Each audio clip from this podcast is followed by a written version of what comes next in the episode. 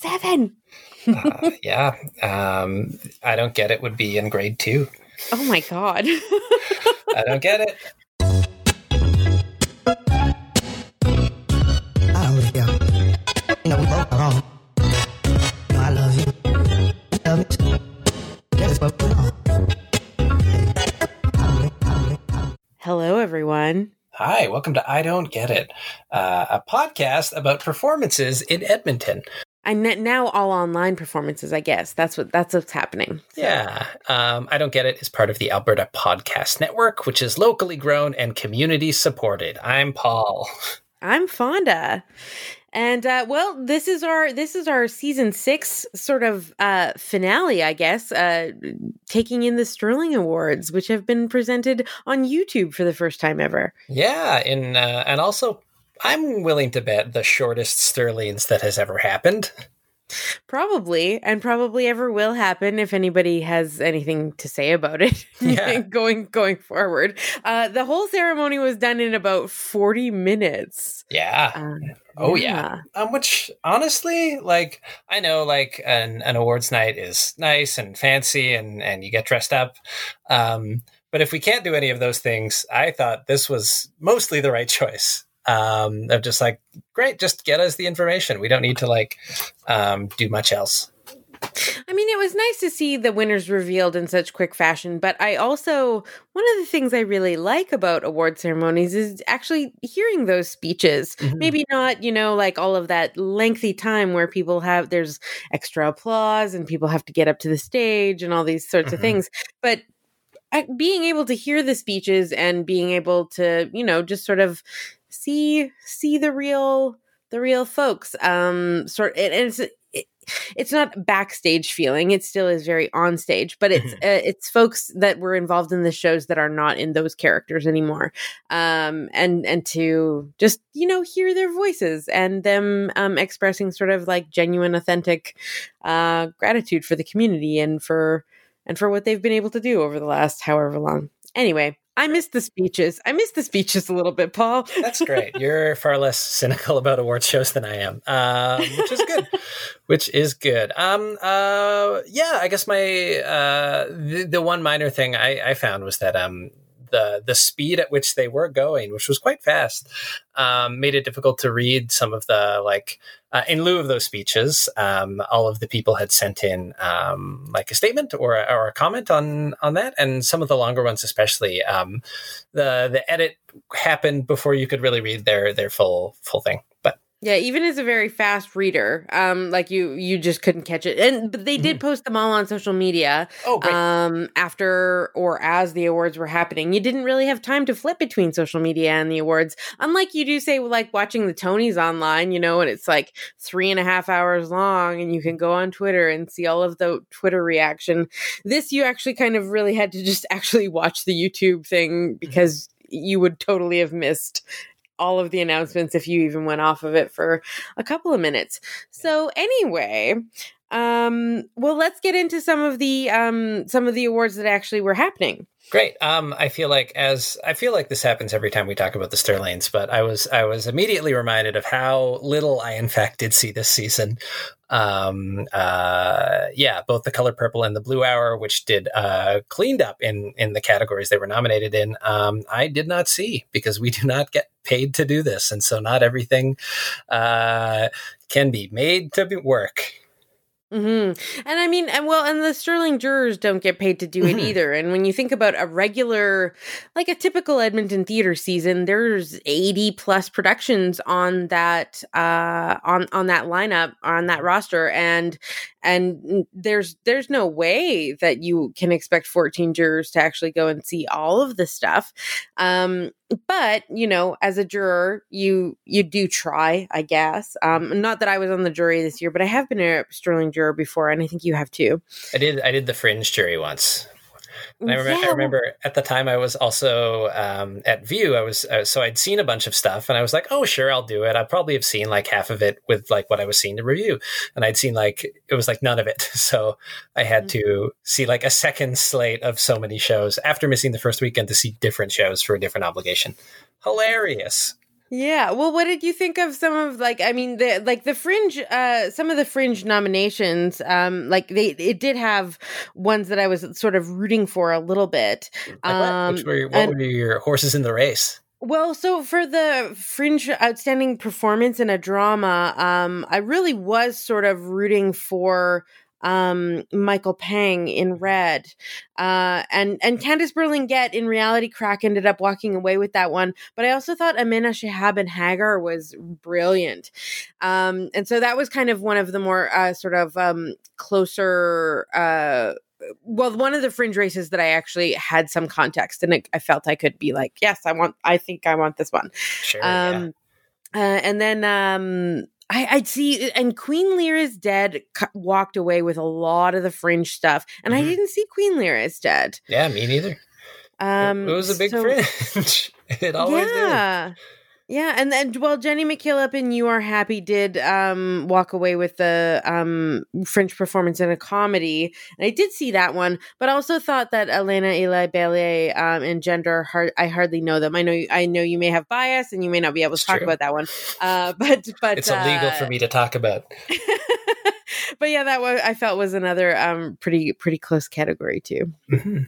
Yeah, I um uh I did not see pretty much anything uh that was nominated. I had a busy fringe. I was doing a show. I I directed a show. Gender I hardly know them. Um and so I uh yeah, this was like uh, all of my guesses were truly guesses based on like pe- what I've seen people do or um or buzz I remember from the from the festival. Um, well, how about some of, I guess, sort of the main categories? One of the things that I was most sort of surprised about the way that they presented the um at the Sterlings this this time around. All of the production and design categories were done within like I don't know the first like eight minutes Yeah. Of the whole show. and they were Um, um, they were uh, they were uh, both of those categories. I think um, set and costume, um, and a lot of the design this year felt very um, strong. Like as I was looking over the list, it was like, oh yeah, oh I remember that, or like all of those were well designed or well lit or um, well set, as it were. Yeah, like um, Mr. Burns, the post-electric play, um, like th- th- that one went away with um, outstanding score of a play or musical, as well as outstanding set design. The the set design in that was brilliant. It was uh, like three different whole entire rooms Mhm, yeah. um, that you experienced, and so that was kind of neat to see. Um, and then the outstanding score also going to Mr. Burns too. That uh, for Marianne Berg, uh, that was pretty cool too. Yeah. Uh, what else stood out to you? What were some of the things that jumped off uh, off the screen um, as you were as you were watching? Well, speaking of screens, the outstanding multimedia design went to um, Sean Nieuwenhuis uh, for "Girl in the Machine," um, which was one of the. I, I it was one of the last ones that you know seeing that in a in a theater, even though it was in the Space and Science Center, so not a conventional theater either necessarily. But that was a visually very memorable production, and um, I was glad to see that that one did get some nod because I thought that they uh, they really kind of like stepped outside the box and took some risks with that. So I'm very glad to see that one for sure. Mhm. Hmm. Um, yeah, great. Um, cool. Yeah. Again, uh, especially in a lot of the the um, the last red categories, some of the like um, uh, like outstanding production, uh, outstanding production of a musical. Um, there weren't that many I saw. um, it was a Mhm. busy year, I guess. What what do you you know now? It's like what was I doing? I wasn't doing what I'm doing now, which is not leaving the house, but um, you know, where was I? Who knows? Who knows? Did you see Titus Bouffonius? I did. I did see Titus Bouffonius. Mhm. Um, yeah, which one? Uh, which one? Best production. Um, Mhm. Yeah, or Best production. production- of a play, rather, is the the phrase. yeah. It won outstanding production. It won, um, and it won for uh, two of the main, uh, two of the acting categories as well. Yeah. And well, and to see um so many so many awards for the color purple come out, especially in the performance side. Um yeah, it was really great because I think that everyone now is sort of um in particular with the last episode that we had, uh, you know, the conversation is is becoming a lot more prevalent about um, you know, are black indigenous people of color are are are they being represented on stage, off stage in these organizations? Organizations. Um, and yeah, I, it was uh, it was great to see the color purple come away with so much. You know, the the way that they presented the awards almost felt the way that the season went. It was just like, oh, it was kind of it was over really right. fast. This episode of I Don't Get It is brought to you by Storylines, a podcast from Women in Film and Television Alberta. Host Sheena Rossiter with talks with some of our province's most successful women in film and television, both behind the camera and in front of it. On a recent episode, EPL's current writer in residence and literary scream queen, Susie Moloney, talks about writing for the thriller genre. You can find storylines on Apple Podcasts, Spotify, or wherever you listen to podcasts. And you can also find it at wifta.ca. That's W I F T A.ca. And a special note uh, Susie Moloney was mentioned by Vern Thiessen, her partner, um, in our episode a little while back. So that was pretty special too. I Don't Get It is also brought to you by World on Fire, a new podcast from CBC Edmonton. World on Fire is a new five part series that takes you to the front lines of out of control wildfires in Canada, Australia, and California. Hosts Adrian Lamb and Mike Flanagan look at what it takes to find hope in the midst of fear and destruction and how communities affected by wildfires rebuild. Find World on Fire on the CBC Listen app or wherever you listen to podcasts. You can also find it online at cbc.ca slash world on fire.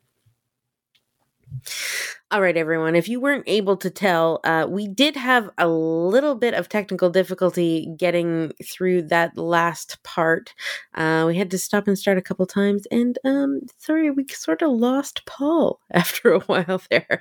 So, well, now um, I will just give you the most exciting listing of them all uh, coming up Found Festival, a festival of actual performances happening digitally and in person and otherwise, um, safely distanced, of course, is um, is happening from July second through fifth, and um, and that's that's a festival that's special to um, our hearts. On I don't get it because it's run by some pretty great people, and it's about um, being found in Edmonton. uh, so yeah, it's a it's a great it's a great bit. Um, hope that you can find a way to enjoy it if you have some time this upcoming weekend, long weekend if you get a long weekend, or extra day off during the week if you do get one. Um, so yeah, go take it in. Go see some Found Festival, and or you know see some other shows from the safety of your home Wi-Fi. And if you do, uh, try please do your part to make sure that you are taking in art by uh, Black artists, artists of color, Indigenous artists. And if you can, it's in your ability, um, please send those artists a donation because um, artists and everyone right now, well, they sure could use it. So, um, yeah, take good care, everyone. We will see you next season. Bye. Don't Get It is a member of the Alberta Podcast Network. Episodes are produced by Fawnda Mithrush and Paul Blinov. We are recorded on Treaty 6 territory in Edmonton, Alberta. Our theme music is Mountain Time by Ghibli. Series art by Michael Nunweiler. Technical support by Andrew Paul. You can subscribe to us on Apple Podcasts or wherever you get your podcasts. If you value independent local arts coverage, please consider supporting us on Patreon or leaving us a review on your podcatcher. Find out more at idontgetityeg.com.